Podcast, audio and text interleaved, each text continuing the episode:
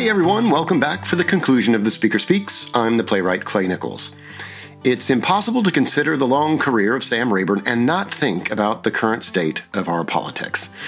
At this moment, it's irresistible to wonder what statesmen like Rayburn would think of our deep divisions. I'm confident he'd be steady trying to fix it. And maybe that's how our history might serve us in this moment, not to just imagine what leaders like Sam Rayburn would think, but what they would do. Please enjoy the final act of The Speaker Speaks.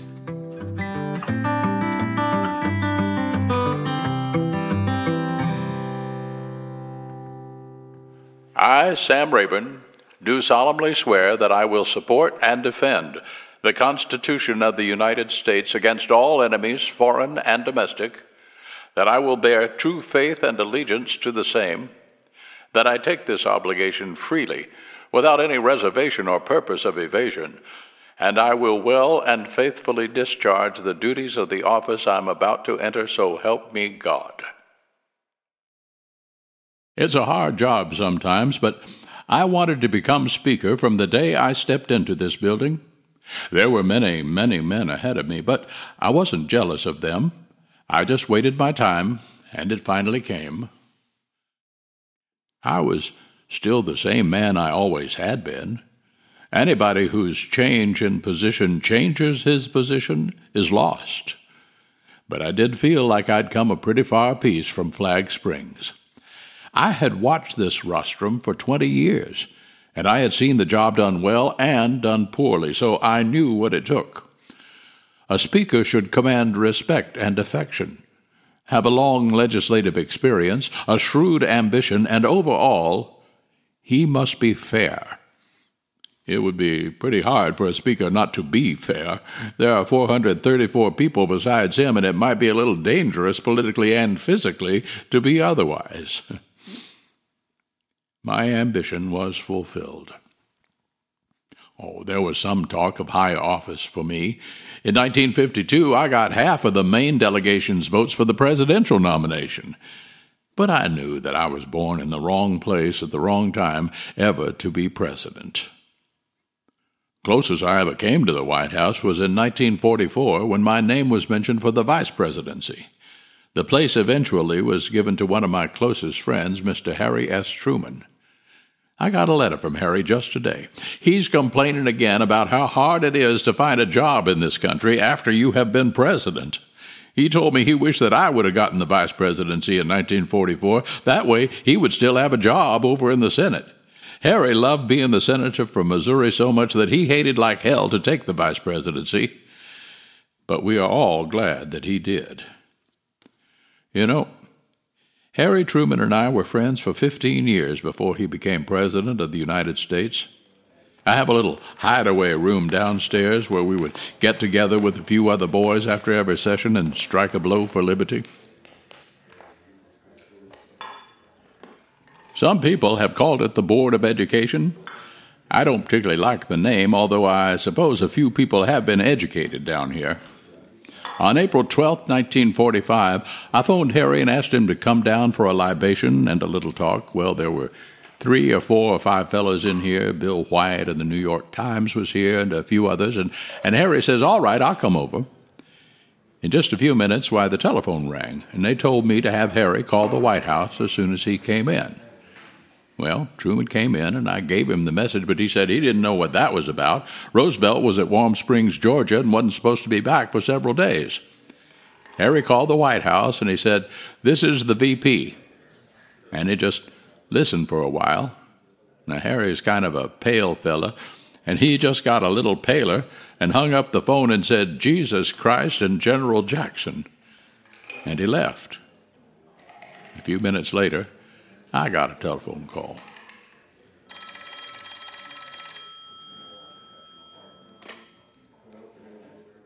Uh huh. Yes. I understand. President Roosevelt is dead. Harry Truman will be sworn in at the White House in two hours. Well, I have followed Franklin Roosevelt in life and now I will follow him in death. Bill, have you got a sheet of paper and a pencil? Okay, take this down. We know not how to interpret God and the way he performs. The world has lost one of the great men of all time. President Roosevelt's passing will shock and sadden good people everywhere. But Franklin D. Roosevelt will go down in impartial history, standing alongside of Washington, Jefferson, Jackson, Lincoln, Theodore Roosevelt, and Woodrow Wilson. There are mountain peaks and there are valleys in the history of every country and every age. Franklin D. Roosevelt will be known as one of the highest peaks of the United States and America as long as history is recorded. That's all.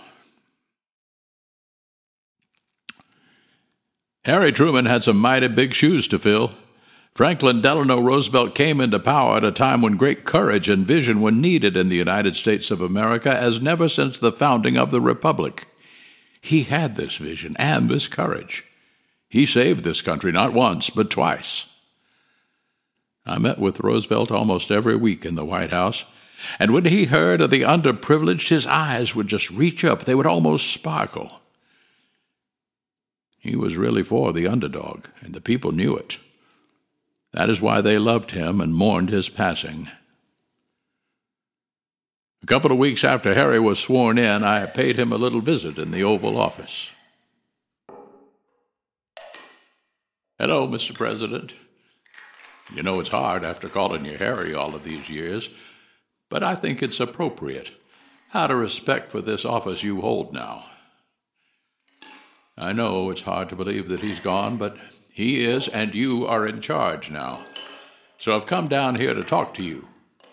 I have seen many men work in this Oval Office, so I know some of the hazards. The first danger is right here in this building. Now, there are a lot of folks around here who want you to think they know everything, whether they do or not. They are afraid that you're going to find out that their answers aren't always the best ones, so they are going to try to build a fence around you. They are going to try to keep away from you the very people you need to be seeing. I've watched them do the same thing to every man who's occupied this office while I've been here, and they're going to try to do it to you. Next is a special interest fella now, if some old boy from Missouri comes out here, he transacts his business and he has a ticket on that 630 B&O going back to Missouri. So he telephones down here and he says he wants to pay his respects to the president. Well, they will say, Why, you can't see him for two or three days. So he gets on that train and goes back home. But the special interest fellow will come in like the king of old who would stand in the snow a week because the king has to see the pope before he can navigate. That fellow will stay around here for a month. Then he'll come sliding in here on his vest, and sycophantic will say, You are the greatest man who ever lived in order to make time with you. And you know, and I know, that it just ain't so. Watch out for them. You can do this job, you know, and we are all behind you. I'm behind you, Mr. President.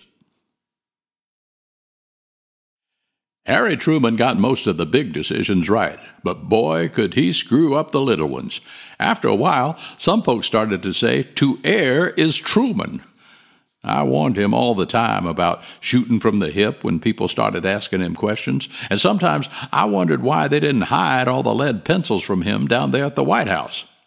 One time he called me up and said, Sam, I've been saving up three or four good punches in the nose, and when I get out of this job, I'm going to run around and deliver them.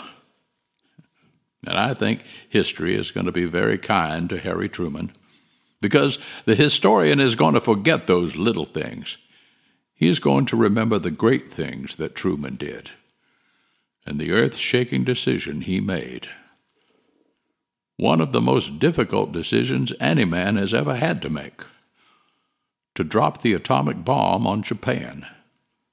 You know, I knew about the atomic bomb before Harry did. Nobody told Harry about it until after he was sworn in as president. I knew almost a year before that. In 1944, Secretary of War Stimson, General George Marshall, and a boy by the name of Vannevar Bush came to my office one day and told me they were trying to build a bomb which could destroy an entire city an atomic bomb. They said that with it we could win the war without the loss of life involved in invading Japan. They weren't sure if the thing would work, But they wanted a lot of money, $800 million, and they could not go before a committee of the Congress to explain the need, or the secret would be out. I went before the House and asked them for that money and told them they would just have to trust me that it was going to be used to serve the war effort. They made that appropriation without knowing what it was for. Later on, they invited me to come out there to Nevada to take a look at the place. I told them no, because I wouldn't know a thing about it, and I would probably just get in the way. To tell the truth, that weapon makes me a little skittish anyway. These unearthly weapons are in the hands of and subject to the control of mortal men such as you and me. We have come upon times whose like is not in the annals of mankind, for today it is possible to enshroud all men in a seamless cloud born garment of poison and make our planet as lifeless as the moon. Back in 1945, well, General George Marshall told me that the atomic bomb was the right thing, and I believed him because he was one of the greatest men I ever knew. You have to understand that at that time, this country had one purpose paramount to all others to win the war. I had no son to give the war, nor to the reconstruction of the stricken world when it was over, and I have often wondered what real sacrifice I made, and I cannot think of a single one that hurt. But I did what I could. I did that thing which politicians do best. I talked. Now, most of the talking I did during the war was over the radio on a little show called The Speaker Speaks. I had to use the public radio because I refuse to go on any show that is sponsored. I am not interested in selling soap, cigarettes, and beer. But what of this other battle line? The home front, where the private speaks his mind without waiting for the general to get out of earshot. That is his right. That is one of the rights that we are fighting to save, and Americans have not hesitated to exercise it now or in any other war we have fought. Now, don't mistake me. Criticism is one thing, griping is another. Just as the men who fly our planes into battle have to cope with the sabotage of those little fellas they call gremlins, so we too, working behind the lines, have our own breed, our saboteurs of the spirit. A fit name for them, I think, is grumblins, because they are always grumbling about something. The grumlin is the fellow who drinks his morning orange juice, eats his cereal and his two eggs and toast while he reads the newspaper. Propped before him is the picture of a smiling American boy who had his arm blasted off in the gun turret of a flying fortress over the jungles of New Guinea. A picture of another lad who has had two aircraft carriers shot from beneath him and chin up, chest out, is now going back for more. And as he sips his coffee, this grumlin feels sorry for himself and fusses at his wife because she used up all the meat rationing stamps and can't serve him bacon. Probably not one American in a hundred is a grumlin. We imagine there are more because the main feature of the grumlin are a big mouth and a loud voice.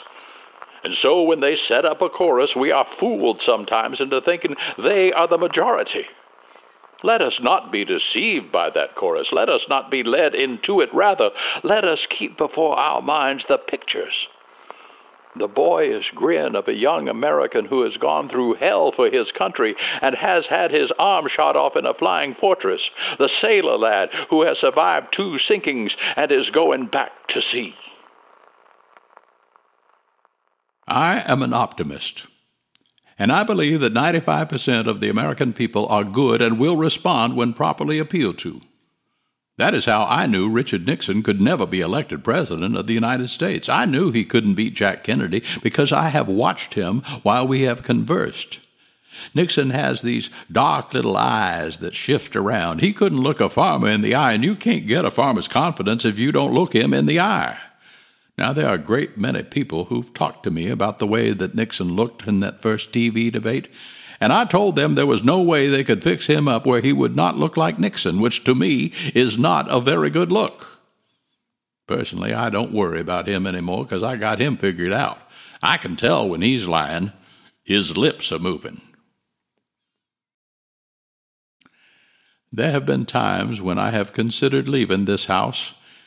It has been my life and my greatest love. But at times, Washington can be a cold and tiresome place. I came closest to retirement in 1948 when it seemed inevitable that Tom Dewey and the Republicans would defeat Harry Truman and capture the Congress. I didn't leave because I didn't want it to look like I was abandoning Harry. Harry Truman surprised a lot of people by winning in 48, but the Republicans did capture the majority in the House. It was a hard thing to give up the speakership, but I knew it was only temporary. The Democrats retook the House in 1950, only to lose it again in 1952 when Dwight Eisenhower was elected president. You know, Cap Mike is a constituent of mine. He was born in my district in the town of Denison. I'm told that he was a good baby. Then he moved off to Kansas, and after 60 years of age, he decided that he would be a Republican. You know, it was the Democratic presidents Roosevelt and Truman who made him a great general. Then he came back from the war, and you know how people go wild about those damn uniforms. Well, in 52, they got all stirred up and elected Eisenhower president. Good man, wrong job. I mean to say that he was a very likable man, never offended anybody, but he just didn't know what he was getting in for. After all, he had been in the Army for over 40 years. I had been in Congress for 40, but I never claimed that qualified me to lead an army. Democrats took the majority back two years later. I got the speakership back, and I've held it ever since. Ike should have been thankful because parts of his program began to move.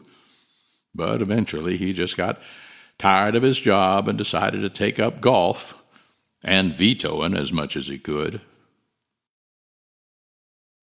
I usually try to have a little talk with all the new members of Congress here in my office to sort of give them a welcome and introduce myself.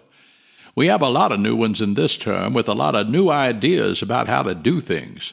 And these new fellows just love to see themselves on that damn television set.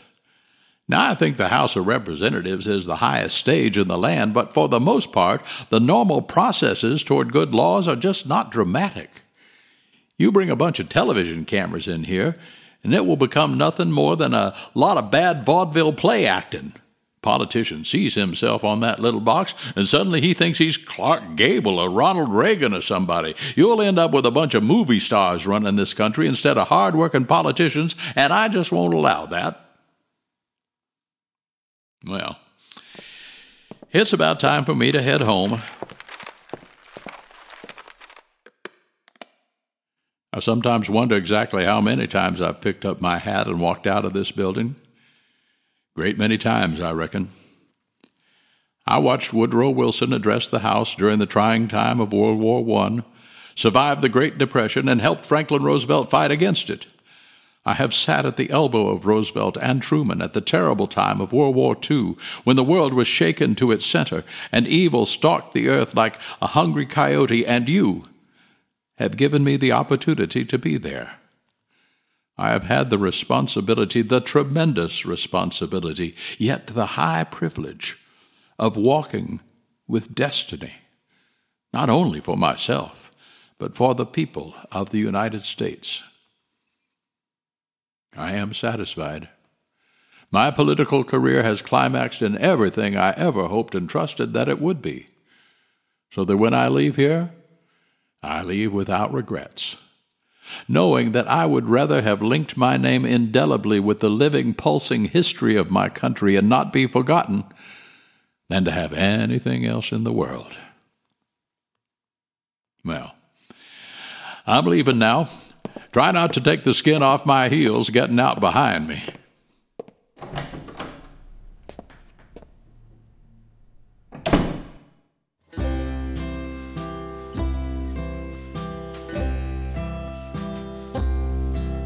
The Speaker Speaks is presented by Jarrett Productions. To help us continue producing work of this kind, please consider making a donation at jarrettproductions.com. Written by Clay Nichols, The Speaker Speaks was adapted and performed by David R. Jarrett and produced by Will Douglas. Sound design, mixing, and editing by Craig Brock. Technical assistance provided by our friends at Make Every Media. Additional support from Natalie Garcia, Carlo Garcia, and Aaron Shalaba. This audio theater presentation is based upon the Public Domain Theater Company's 1999 stage production of The Speaker Speaks An Evening with Sam Rayburn, directed by Robbie Polgar. If you would like more information on Jarrett Productions, including past and future shows, visit our website or follow us on social media. We hope you enjoyed hearing from Mr. Sam, and thank you so much for listening.